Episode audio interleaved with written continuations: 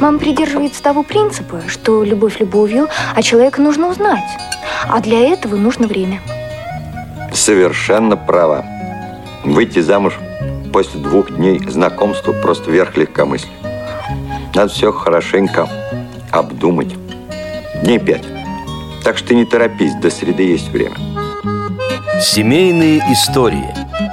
Программа о взаимоотношениях родителей и о воспитании детей. Вы слушаете повтор программы. Здравствуйте, друзья! В эфире «Семейные истории». С вами Анастасия Худякова. Эфир сегодня обеспечивают Иван Черенев, Ольга Лапушкина, Светлана и Игорь Ефремовы. Сегодня мы выходим в эфир раньше обычного, так как на Радио ВОС в 16:45 начнется прямой эфир. Играют на этот раз Швеция и Швейцария.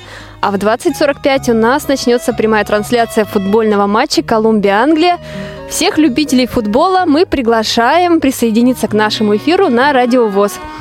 А в нашей сегодняшней программе «Семейные истории» участвуют Вероника и Николай Штейман из Тюмени. Здравствуйте, Вероника. Здравствуйте, Николай. Здравствуйте. Здравствуйте.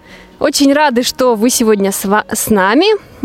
Дорогие наши слушатели, если во время эфира у кого-то появятся вопросы или, может быть, вы знакомы с нашими героями, то звоните на номер 8 800 700 ровно 1645. Также можно позвонить или написать на skype-radio.voz или прислать смс или сообщение в WhatsApp на номер 8 903 707 26 71. 8 июля, это уже в это воскресенье, в России будет отмечаться праздник День семьи, любви и верности, он называется. Город Муром, историческая родина этого праздника. Православные 8 июля отмечают День памяти русских святых Петра и Февроний Муромских. И вот хочу спросить у вас, Вероника и Николай, в городе к этому празднику как-то уже начали готовиться вашим? Ну, у нас в городе как-то не особо готовится, на мой взгляд, к этому празднику. А вы сами слышали про такой праздник? Да, конечно, мы про этот праздник слышали. Мы каждый 8 июля друг друга поздравляем с этим праздником. Просто для нас семья имеет большое значение, большую ценность. Но как таковой сам праздник, вот что именно устроили праздник, мы такого не делаем. Угу. То есть праздник у нас по жизни. Каждый день праздник. Ну, конечно. Угу. А расскажите тогда, давайте начнем с нашего такого традиционного вопроса о знакомстве. Как это произошло и где? Мы познакомились с будущей супругой в городе Пятигорске. Есть там, в этом городе, замечательный санаторий «Машук». Угу. И вот шла я по санаторию, заблудилась немножечко, искала вход на лестницу, и ко мне обратился молодой человек. Девушка, вам помочь? Угу. Вас проводить? Ну, да, пожалуйста, до ближайшей лесенки. Молодой человек понравился, очень культурный. И пока он меня провожал не до лесенки, а до 5-го этажа, я быстренько сориентировалась и вынудила его пригласить меня на свидание. Николай... Да.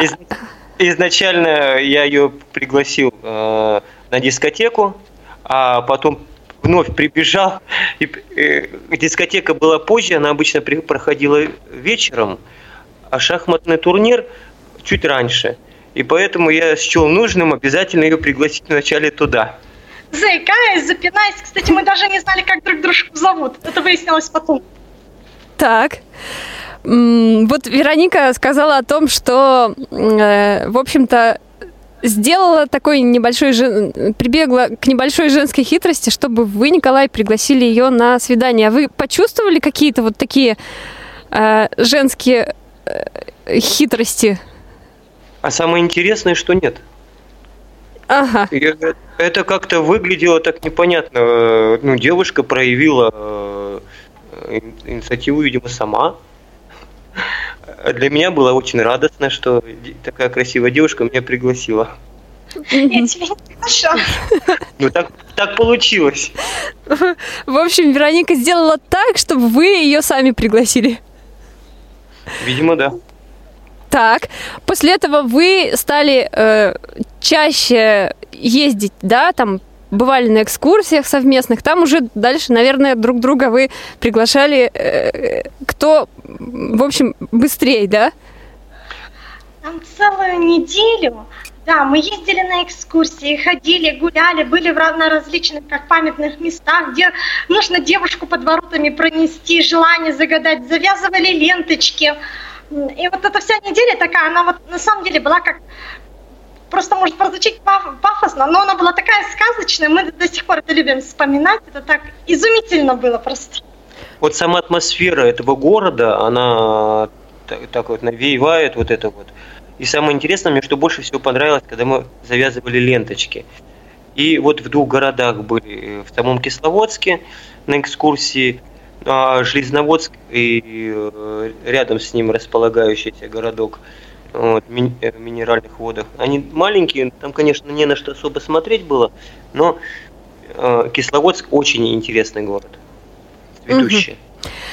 А вы были в санатории, то есть процедуры каждый день там были? Или приходилось иногда пропускать какие-то процедуры, чтобы съездить на экскурсии? Нет, нам повезло, что на ту неделю, когда мы общались, в санатории отключали воду как раз на время процедур. Поэтому у нас все время было свободно, абсолютно. Угу. Обстоятельства были в вашу пользу, прям во всем. Угу. Так, вы из разных городов, да? То есть познакомились вы в Пятигорске, в санатории. Как дальше все происходило? На последнем, когда последний вечер, когда Николаю уезжать, уже надо было на следующий день. В Томск? Да, в Томск. Он меня спросил, а ты бы в какой-нибудь другой город хотела переехать? Я так бурно, эмоционально отреагировала. Да что ты такое говоришь? Куда я из Тюмени поеду? И он решил приехать сам. Ну, я просто даже не пытался уже уговаривать. Так, а вы приехали, то есть вот получается, что Вероника закончила лечение, да, в санатории и уехала в Тюмень, и вы сразу уже через практически там неделя и собрались, и тоже переехали в этот город. Нет, понадобилось... Около года. Около года. Мы перезванивались и, в принципе, только потом съехались. Угу, угу. Так, вместе вы уже много лет. Сколько? Вместе мы 11 лет, а в это 26 июля нам будет 10 лет нашей свадьбы. Так, как родители ваши отнеслись к выбору, когда вот вы сказали, что вот познакомились в Пятигорске? Ну, по крайней мере, моя мама была не в восторге, видимо, она желала мне другой партии. Но я сделал свой выбор и не реагировал нисколько. Угу. Мама не скрывала своего мнения, или вы как-то это поняли из каких-то таких вот невербальных ее? Ну, достаточно было посмотреть на ее мимику. Мама не скрывала, она мне это говорила практически в глазу. Мама не скрывала, она что, как не очень хотела его отпускать от себя, просто она хотела, чтобы он остался там, сидел, все время был при ней. Ну да, она однажды мне сказала, что ты же со мной будешь все время. Ну, говорю, мама, я же, говорю, уже вырос, мне же, говорю, надо создавать семью. Ну ладно, не торопись, женишься. А вы единственный ребенок? Нет, у нас семья большая, 3 сестры и 2 брата.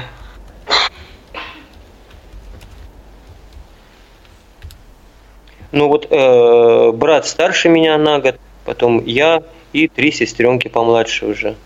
Ну, они уже все большие, все замужние. Вы слушаете повтор программы.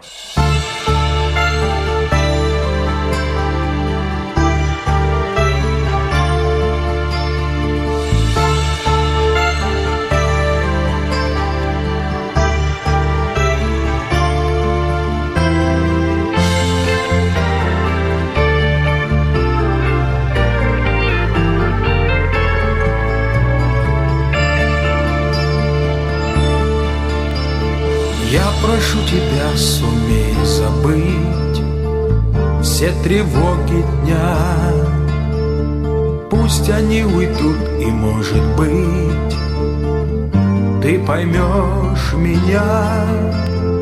Все, что я скажу, не знаешь ты, только ты тому вина. Понял я, что мне нужна, нужна одна лишь ты одна. Этот день нам вспомнится не раз, я его так ждал. Как мне хорошо с тобой сейчас, жаль, что вечер мал. Я прошу тебя, побудь со мной, ты понять меня должна. Знаешь ты, что мне нужна, нужна одна лишь ты одна. Хочу, чтоб годом вопреки так же были мы близки, так же были мы близки 20 лет спустя.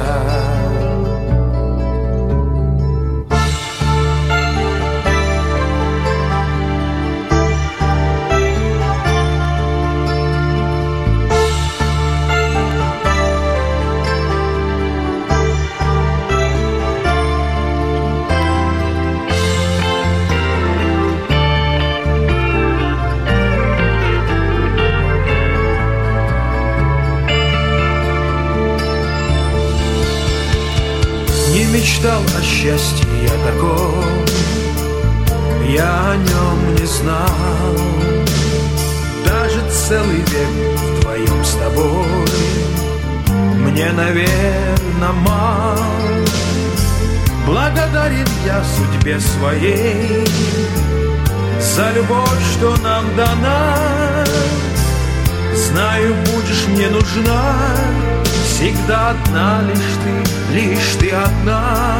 Хочу, чтоб годом вопреки так же были мы близки, так же были мы близки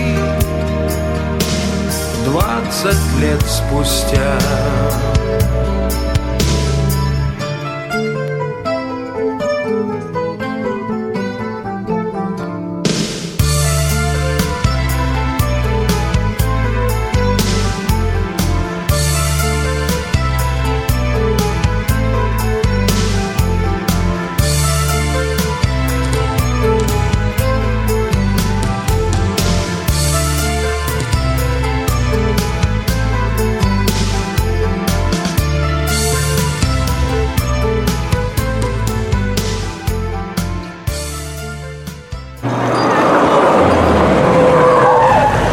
Ты знаешь, я так подумал, все-таки решил проводить тебя. С чего бы это? У меня есть 5 рублей, почему же я не могу довести до дома понравившейся мне женщине? Ну, до моего дома хватит, а обратно нет. Пешком дойду. Гулять так гулять. Ты хоть сказал бы, как тебя зовут? Гога. Как?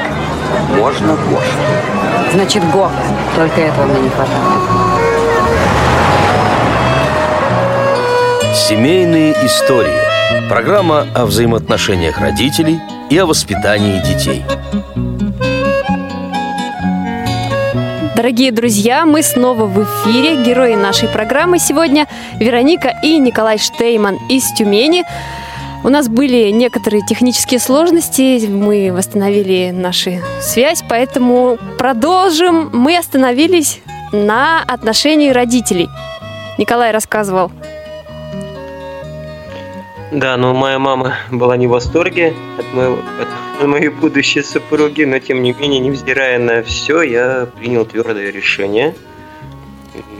Не пожалел об этом. А сейчас какие у вас отношения, Вероника, с мамой мужа? Ну, после этого мы ездили пару раз к ним в гости, с мамой мы разговариваем по телефону, поэтому сейчас так вроде ничего. Так, а ваши... Ваши родители? Ну, у меня родители, мама говорила как, может, потом когда-нибудь, а? Может, потом когда-нибудь, но то я есть тоже все-таки решила. Они настоятельно советовали вам не торопить события? Ну да, как-то так. А как вы думаете, с чем это могло быть связано? Просто перемен не хотели в жизни. А у ваших родителей есть какие-то ограничения по зрению? У мамы Николая нет, а у моих родителей да. У меня у мамы 1 группа по зрению. Как вы считаете, могли ли вот их опасения быть связаны с тем, что вот вы два человека, которые с первой группой, и вот вам будет сложно самим, да, строить свою жизнь? Нет, в этом отношении, что я не думаю, что у них были опасения, потому что все-таки и мама у меня с таким плохим, как зрением, что с первой группой, и ее подружки и знакомые часто создают семьи, и поэтому вряд ли у нее по этому поводу были какие-то опасения, просто вот не хотелось перемен в жизни. Угу. А когда вы стали жить вместе, какие-то вот бытовые сложности возникали? Вы знаете, бытовых сложностей, наоборот, если они были, они у нас, наверное, при совместном решении, они, наверное, наоборот, их стало меньше. Потому что где-то Николай мне, где-то я ему, что наоборот стали что-то советовать и помогать, поэтому у нас, наоборот, их, наверное, скорее всего, стало как меньше. Так, а какие-то вот моменты, связанные с оплатой коммунальных платежей, там, да, вот походы по магазинам, как вы эти вопросы решаете? Это несложно на самом деле при нынешнем времени, потому что зашел на почту, оплатил. Бывали такие случаи, там и непосредственно и на почте помогут. Вот. В этом и сложности нету. Поход в магазин. Сейчас же кругом супермаркет, подошел, посмотрел цену и так далее. Если цена не соответствует товару, также подошел к сканеру, посмотрел. То есть сейчас в этом сложности абсолютно нет. А сканеры говорящие или вы сами справляетесь? Сам справляюсь. Ага. А у вас какая группа по зрению? У меня первая группа, но неплохое остаточное зрение. Так, угу. Хорошо, давайте тогда теперь поговорим о вашей дочери. Вашей дочке уже 5 лет, зовут ее Маргарита. Да. Угу. Расскажите, пожалуйста, как вы занимаетесь с ней различными там заданиями, да, то есть 5 лет это уже большой возраст. Как вообще врачи, да, изначально относились к тому, что вот вы планируете родить детей? Ну, первая отрицательная реакция встретилась мне у окулиста, когда я пришла за справочкой. Окулист мне сказал: как это ты не видишь, и будет у тебя ребенок? Как ты его воспитать-то собираешься? Ну, у меня как бурные эмоции сразу. Я ей ответила вопросом на вопрос: а как вы воспитываете детей? И подметила, между прочим, вот среди детей, среди людей с нарушением зрения я ни разу не видела, чтобы родители с нарушением зрения воспитали ребенка-наркомана. Но среди, получается, нормальных людей такие явления часто встречающиеся. Но ни разу мне не встречалось, где вот у слепых родителей ребенок-наркоман. И я ей про это вот сказала. Какова была реакция? Она просто молча написала мне бумажку и сказала: иди. Так, отпустили вас с миром? Ну да, отпустила. А дальше как? Другие врачи что говорили? Ну, врачи встречались разные. Однажды мне встретился генетик, который мне доказывал, что у меня ребенок вообще не родится, а если родится, до 3 лет не доживет. После чего я пошла и нажаловалась на нее другому врачу. По-разному было. Разные ситуации по-разному было. Вероника, как вы находили в себе силы противостоять вот каким-то вот таким вот негативным моментам? Ну, если такие моменты принимать близко к душе, вот я пришла домой, и буду я из-за этого переживать, ну мало ли, что она там мне наговорила. Еще на это внимание обращать, как есть дома на что обратить внимание, поэтому как-то мы не заостряли на это. Так, а диагноз, вот, который вам поставили, да, вот вы, опять же, какой-то был диагноз, вы с этим не смирились, не поверили и начали вот активную работу, активные занятия с дочкой. Вот про это еще расскажите. Да, когда ребеночек родился, мы родились такие громкоголосые, шумные, но у меня подозрение, что я стала говорить, что как-то она дышит подозрительно. Врачи мне не поверили, но я беспокоилась, и в конце концов, что они у меня ее быстренько забрали, унесли в реанимацию, и через несколько часов объявили, что у нас вот как сначала пневмония, потом каждый раз они нам каждый день что-то новенькое выдавали. И в конце концов все-таки у нас подтвердился синдром Пьера Робена. Это такое, как не очень распространенное заболевание, жутковатое даже. Это микрогнатия, недоразвитие нижней челюсти. Микроглаксия – это за счет того, что челюсть маленькая и язычок тоже маленький. Он уходит во многих случаях глубоко, как в горлышко, туда за яблочко, но у нас не так страшно было. И расщелина нюба. Бывают расщелины разные, но вот у нас, как сказать, не очень сильно была большая. Но все-таки сказали, что при таком диагнозе ребенка в домашних условиях воспитывать невозможно. То есть он не доживет у вас. Сначала нас тоже пугали, что он не доживет. Очень много сопутствующих заболеваний. Нам доказывали, что у нас умственная отсталость. Тут я просто, может, как любая мама возмутилась. Говорю, да как это? У моего ребенка такого быть не может. Мы ее забрали, отвоевали. Отвоевали, это как происходило? Отвоевали, то есть я не открывала дверь, когда ко мне приходили из полиции, мы немножечко попрятались, скрывались. То есть ребенка вам не хотели отдавать? Да, мы ее практически, мы почти тайком, обходя здесь вот как полицию, все, мы уехали на операцию, нам дали квоту, поэтому некоторые организации, что мы не поставили в известность, мы уехали, а в Москве, в РДКБ, нам вдруг сказали, что надо подождать, когда челюсть немножко подрастет, только тогда нас прооперируют. Мы пришли к заведующему врачу и просто сказали, не отпускайте нас и прооперируйте, иначе мы просто второй раз можем не приехать. Нас там замечательные врачи, изумительные люди, они нас поняли, нас просто оставили жить при РДКБ, в пансионате в своем они. То есть при больнице фонд есть, и в этом фонде есть несколько пансионатов, где живут дети-сироты, которые ждут операции или лечения перед операциями. Вот. И там отстроили итальянцы и по последней слову техники и отдали безвозмездное пользование фонду. Да, и вот они нас там на 2 месяца поселили. Потом нас прооперировали и отправили домой. Все, здесь мы стали уже никому не нужны, потому что посчитали, что раз прооперированы, значит здоровы. Так, и как теперь у вас дела? Сейчас мы занимаемся ипотерапией, вокалом, мы выступали, занимаемся танцами. Мы сейчас очень активные, живые, и от других детей мы практически ничем не отличаемся, несмотря на то, что вот у ребеночка зрение плоховатое.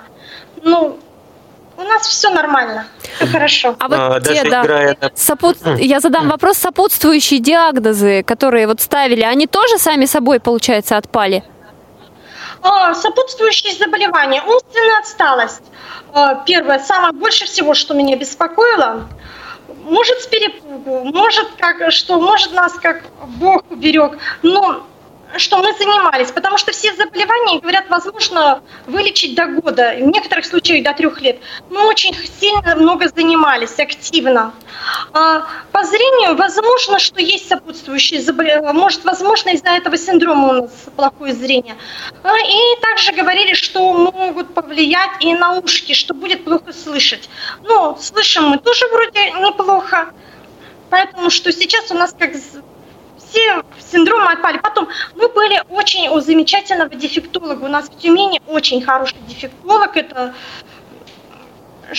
известный очень врач.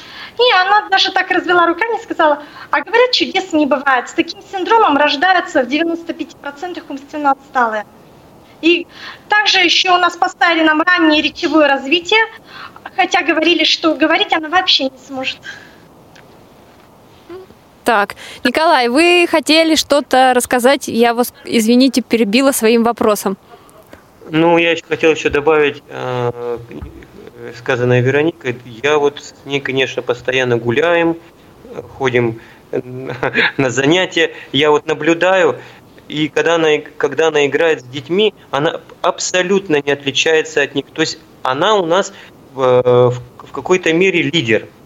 То есть она старается, во что-то придумала какую-то игру и вовлекает детей. Вот, предположим, перед садиком обычно психиатры проходят, и тут она не принимает ребятишек, все сидят, родители ждут, все уже утомились. И она предложила поиграть детям в паровозик, а там человек, наверное, 15. Как начали эти дети шуметь, а врачам пришлось в итоге выскочить из кабинетов. Побыстрее начать осмотр. Да, побыстрее начать принимать пациентов. Какой правильный ход детский. Так, а вот еще, да, Николай, когда 2 месяца находилась Вероника с Маргаритой в Москве, вот здесь они жили, вы в этот момент тоже были с ними? Да. Да, Анастасия, тут у нас однажды мы должны были, как мама с ребенком только до 4 лет, что лежит мамочка, а потом что говорят, что ребенок должен быть один.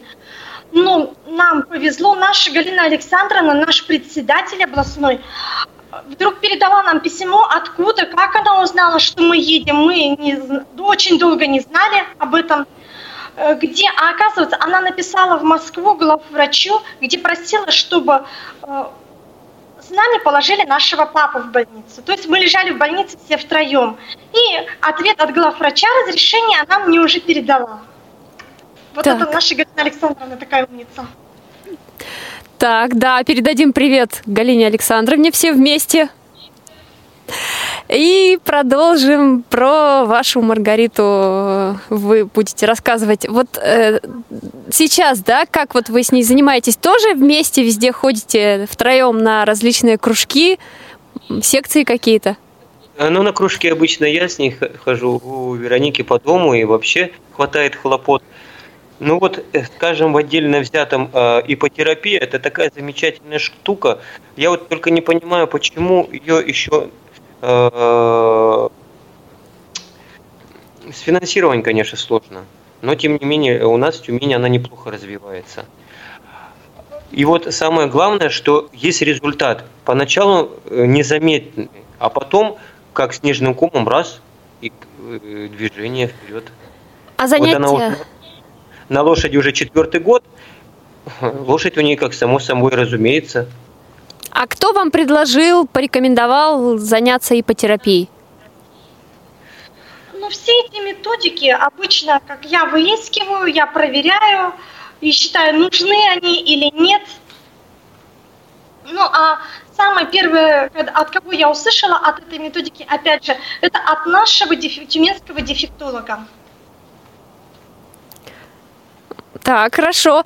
Вы еще, Вероника, говорили о том, что усердно занимались с дочкой до года различные упражнения, методики. А можете поподробнее рассказать, чем именно? Да, конечно. Во-первых, мы очень испугались, то, что ребенок не будет говорить. Для нас это было как просто ударом, что как это я не услышу голоса своего ребенка. И мы нашли методику Домана, которую это американский врач, он ее разработал для детей, для умственно отсталых детей, а по большей части для таких. И, и я стала ее применять. Еще чем она мне понравилась? Там очень крупные буквы, очень яркие картинки, то есть там красные буквы, большие, крупные. И вот эту методику используем. Потом мы отдавали ее в частный садик, там она занималась методикой Зайцева. Вот ипотерапией, как Николай сказал, она занимается уже как 4-й год, что для речи это очень полезно, что мы решили, что обязательно нужно. И врачи нам поставили раннее речевое развитие. Так. Также массаж обязательно, логопедический массаж, это на язычок, на небо, когда вот уже после операции прошло время. Ну и чтобы челюсть подросла, конечно, мы учили ее дурным манерам, которые, как в обществе, нельзя. Что плеваться, показывать язык, вот облизывать тарелочки. Это все было направлено для того, чтобы язычок развивался. Ну, слава богу, она это именно использовала, когда это было нужно для упражнений. То есть она так себя не вела при людях. Хорошо.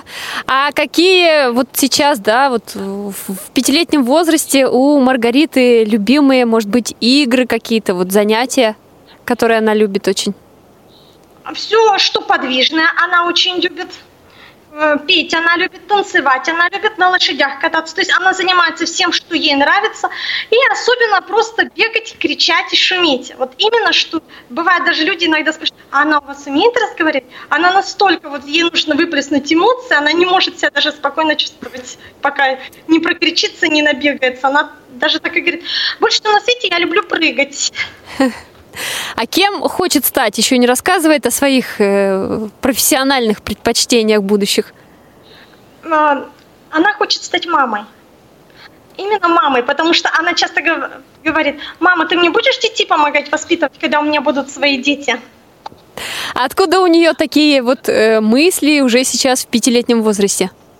Ну, вот это, я думаю, скорее всего, из садика она принесла.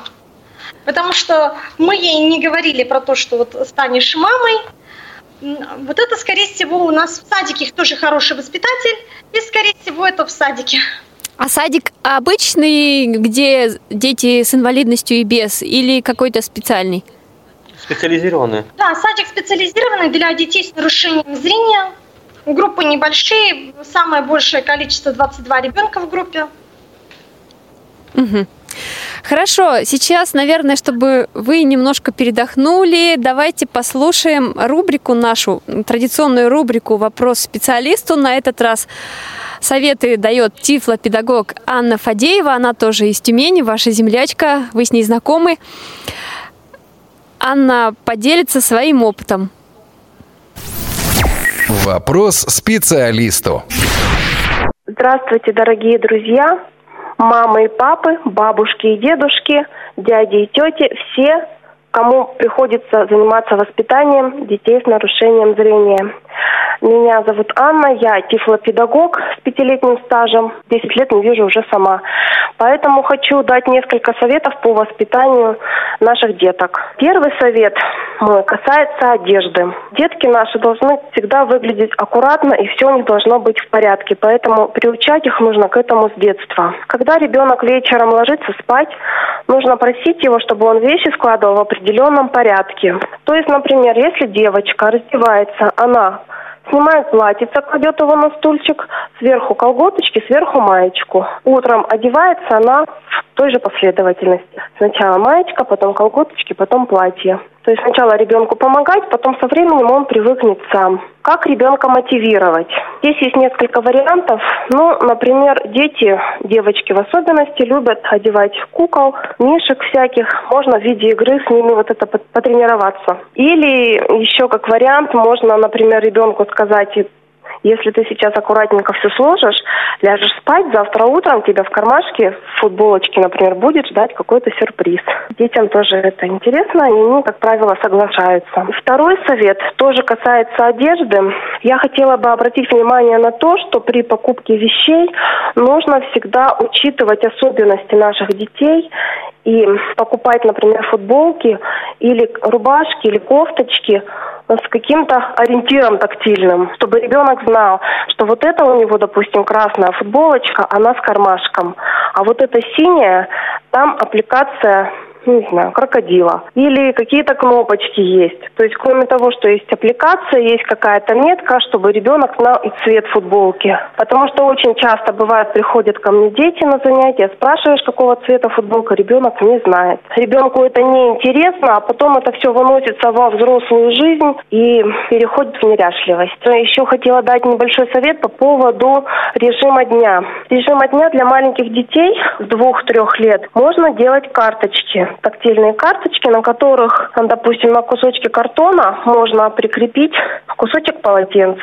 Подаешь ребеночку, он понимает, что нужно пойти умываться. Или одноразовую зубную щетку, да, что нужно пойти чистить зубы. Или, например, как вариант, игрушечную тарелочку, что это значит завтрак или обед. Это, как правило, применяется еще для деток, у которых сочетанная патология, кроме того, что они не видят, например, у них аутизм. Да, то есть это вот такие для детей небольшие подсказки. И еще хотела дать 2 совета по поводу быта на кухне. Я когда потеряла зрение, у меня одной из проблем было наливание жидкости в стакан. Мне это было сложно, и те способы, которые мне предлагались, они меня не устраивали. Люди, которые не видят с детства, они, как правило, привыкают наливать жидкость в стакан, контролируя это пальцем. Это некрасиво, не гигиенично и небезопасно. И поэтому для меня открытием стал индикатор уровня жидкости, который я сейчас тоже пропагандирую, показываю его детям. Мы изготовили экспериментальную партию, мамам про него рассказываю. И это полезная вещь не только для детей, но и для людей, которые потеряли зрение уже будучи в возрасте. То есть это несложный такой аппаратик, он цепляется за кружку и при соприкосновении с водой издает звуковой сигнал. Очень замечательная вещь и долго работает. И еще один совет хочу дать по поводу расположения посуды на столе, как вариант. Вообще можно применять его, это называется принцип циферблата, применять его можно не только на кухне, но и вообще в быту. Я когда-то вышла сама на него, потому что сама работала в лаборатории и с микроскопом, а мы применяли как раз вот этот принцип циферблата. Он заключается в следующем. Вы расставляете посуду в определенном порядке, и ребенку, допустим, или незрячему человеку это озвучиваете. В центре стоит тарелка с супом, на 3 часа ложка лежит, на 9 часов, например, хлеб, на 11 салат, на 5 салфеточка.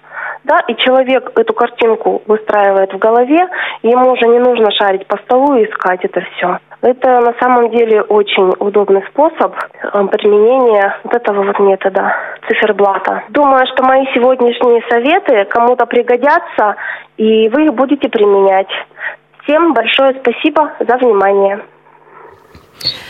Это была тифлопедагог Анна Фадеева. А герои нашей программы сегодня Вероника и Николай Штейман из Тюмени. Мы продолжаем беседу. А вот пришло сообщение от Марины. Расскажите о раннем возрасте ребенка, кто вам помогал с дочкой?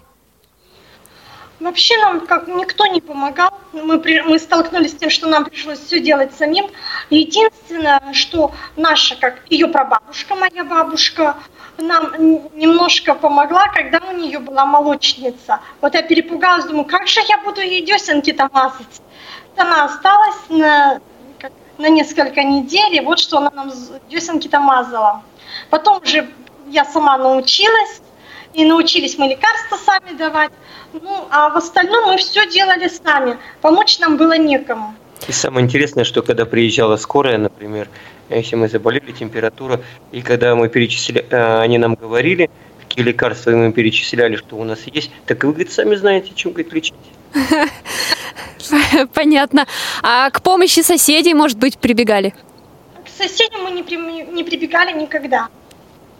Так, а тогда вот когда самое еще, да, младенческое состояние, да, это, наверное, называется, когда ребенка нужно пеленать, купать.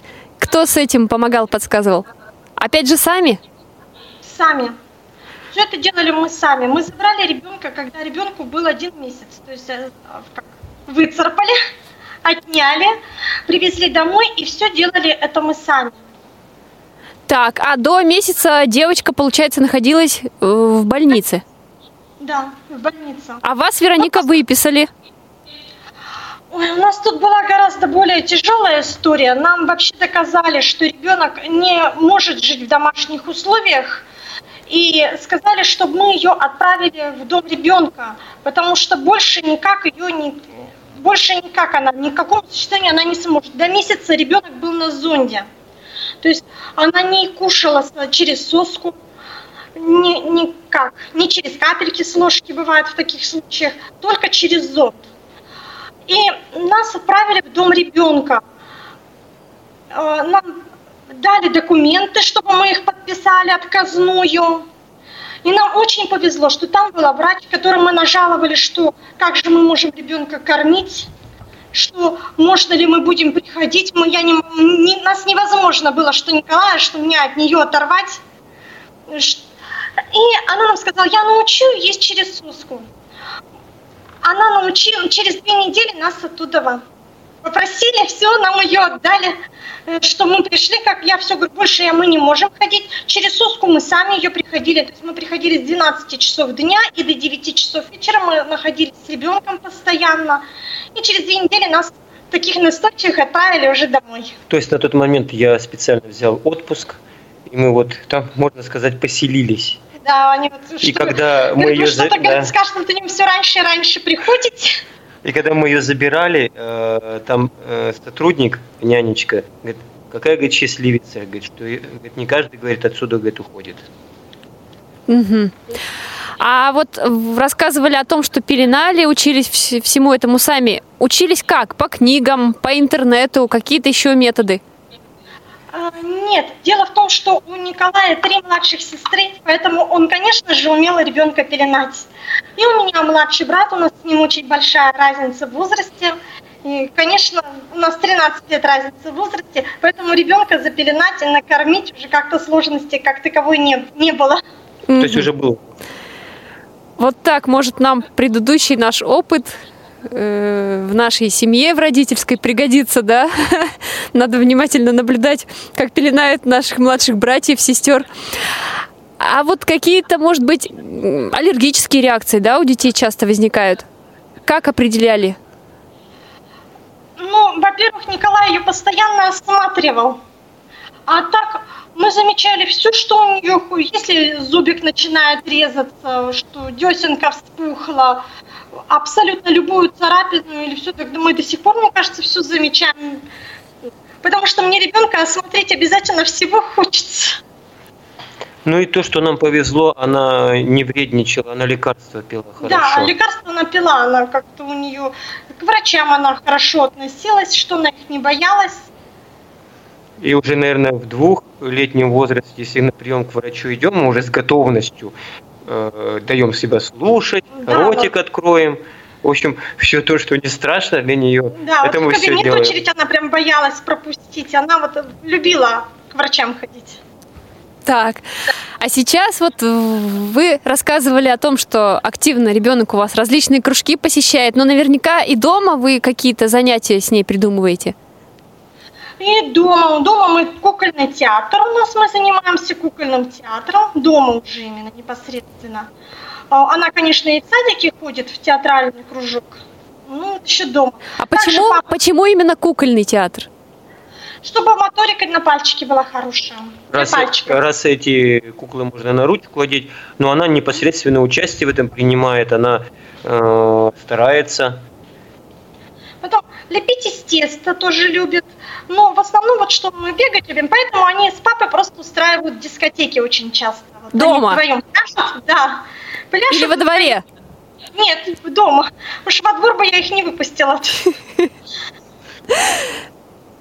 Так, хорошо, давайте теперь еще вот какие моменты, да, хотелось бы очень с вами, хочется вас поздравить. Совсем недавно вы купили квартиру свою, у вас теперь свое жилье. Спасибо. Спасибо большое. А вот расскажите, как, вот это была ипотека, какие-то, может быть, еще формы?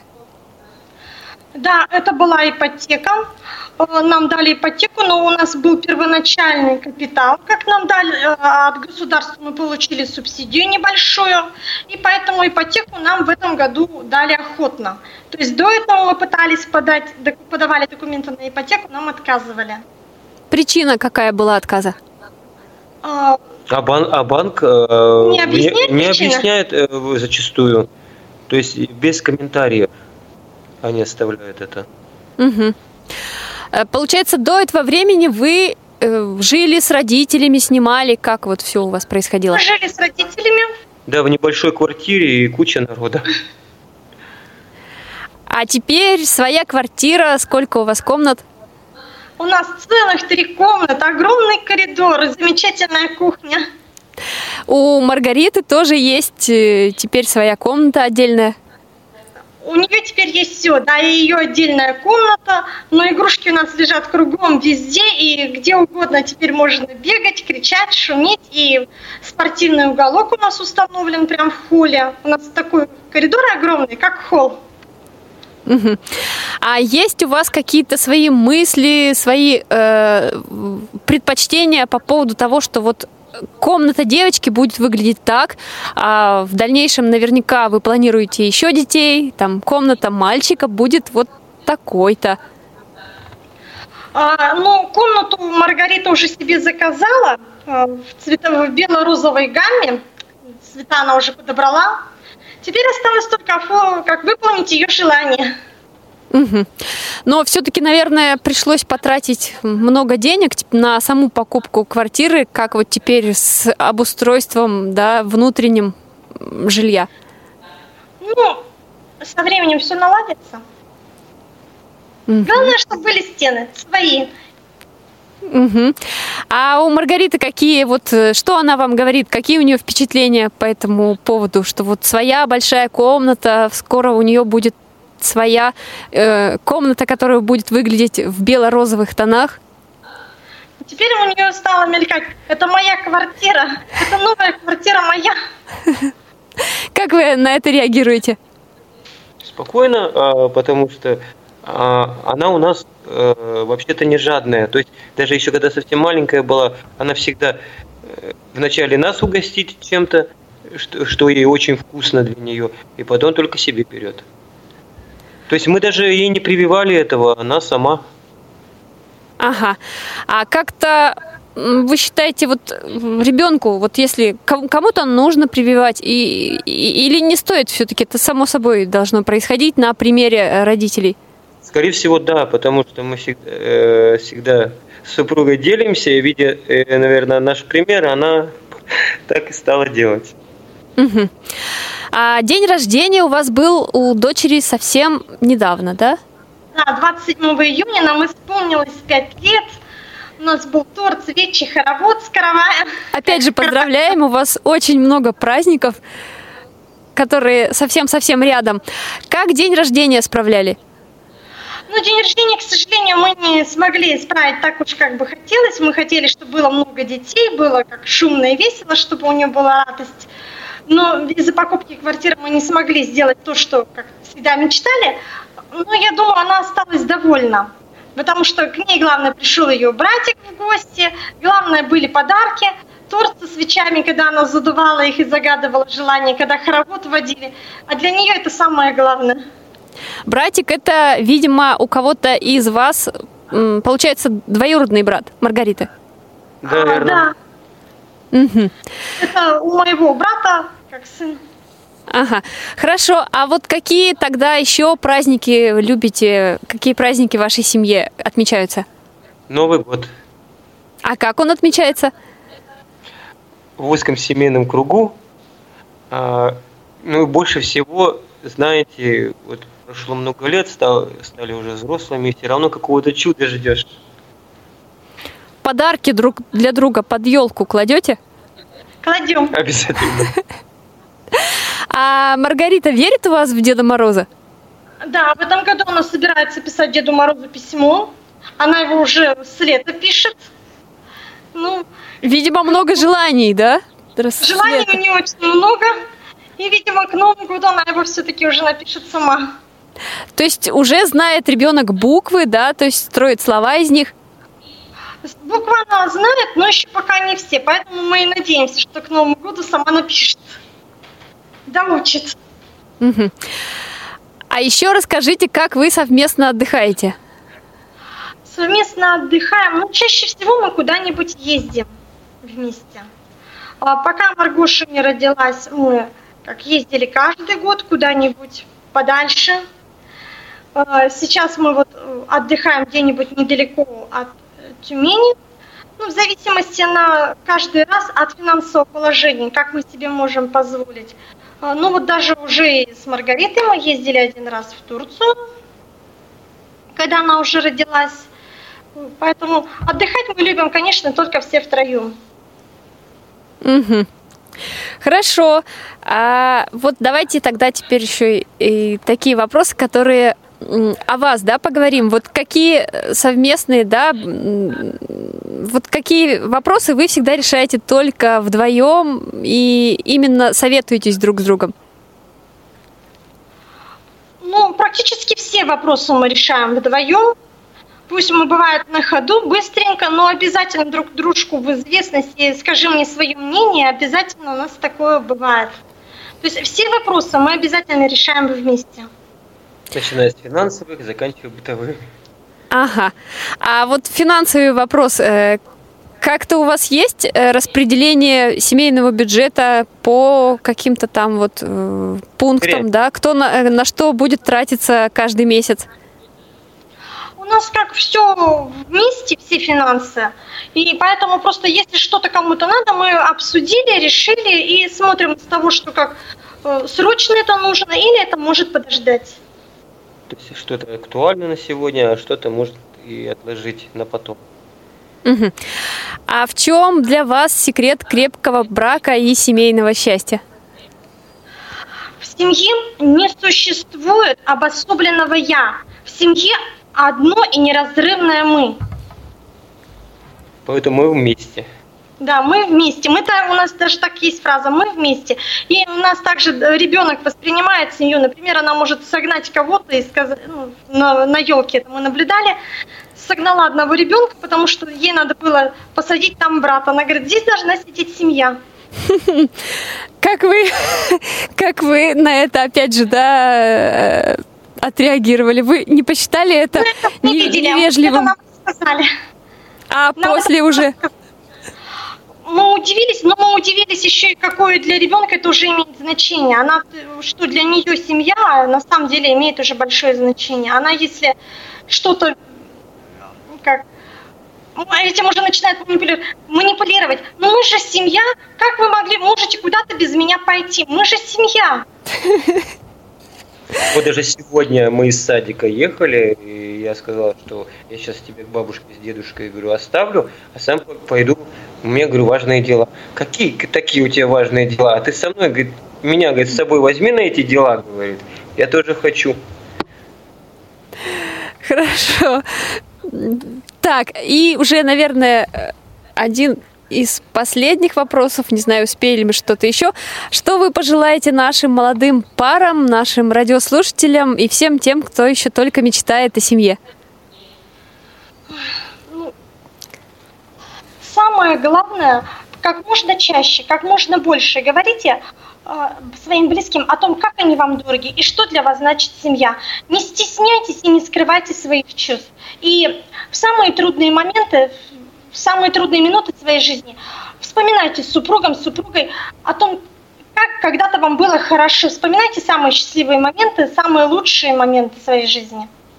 Ну, а также будьте терпимее, цените друг друга и уважайте. Угу.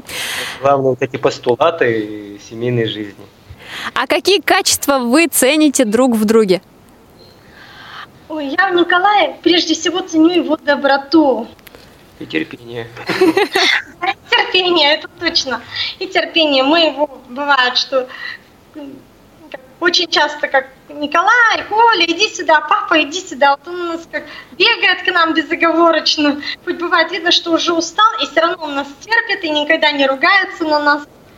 И это у него самое как главное качество, что можно человеку доверять, который рядом с тобой. Угу. Николай, а вы что скажете? Ну, я скажу, что в любой семье, какая бы она ни была крепкая, бывают конфликтные ситуации. Я считаю, что, вот, предположим, если один супруг огонь, а другой вода. То есть конфликтные ситуации нужно всегда разрешать мирным путем. То есть их нужно сводить на нет. А в вашем случае кто огонь, кто вода? Ну, Вероника у нас эмоциональный товарищ, вот, но она очень адекватно относится ко всем ситуациям. Вот. То есть мы маленько пошумим, а потом все. То есть все-таки вы спорите? Но кто же не спорит? В споре рождается истина. Хорошо, спасибо вам большое за сегодняшнее участие в программе. Мы желаем вам семейного счастья, тепла и уюта в доме. Напомню, что героями нашей программы были Вероника и Николай Штейман из Тюмени. Спасибо вам большое за интересную беседу. Спасибо вам. Спасибо большое. До свидания. До свидания. Дорогие друзья, в это воскресенье, как мы уже говорили в начале эфира, будет отмечаться праздник День семьи. Символом этого праздника является цветок ромашка. В общем, дарите друг другу ромашки, признавайтесь в любви тем, кто вам дорог и близок. Эфир сегодня обеспечивали Иван Черенев, Ольга Лапушкина, Светлана и Игорь Ефремовы. С вами была Анастасия Худякова. Всего вам доброго!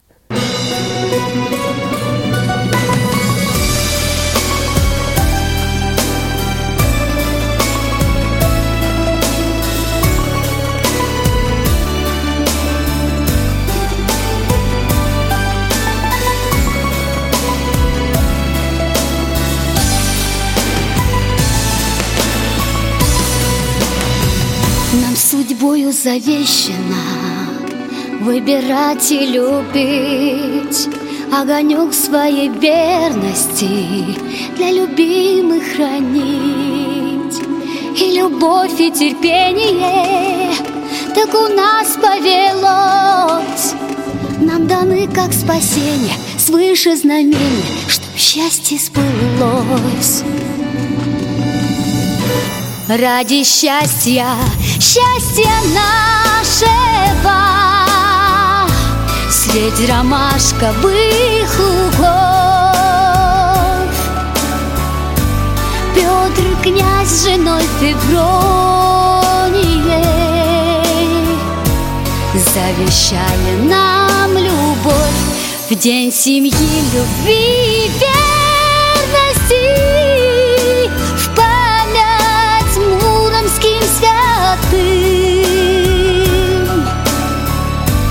Мы ромашки белоснежные дарим суженым своим.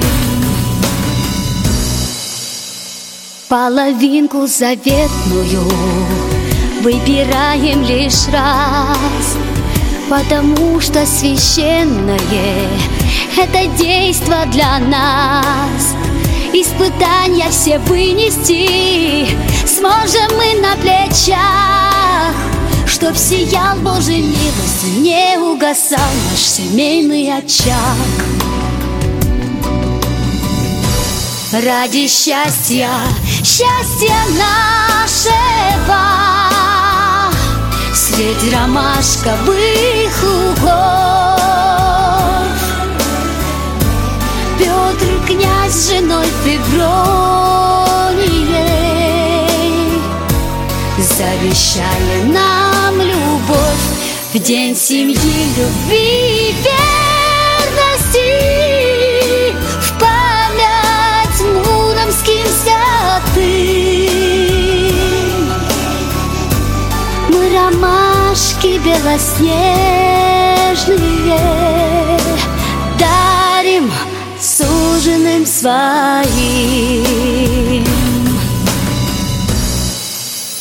Всех богатств наших россыпи, ширь лесов и полей нам даны, чтобы счастливы стали дети детей, чтоб гордиться Россией, вольной волей дышать под просторами синими, вечно красивыми жизнь продолжать.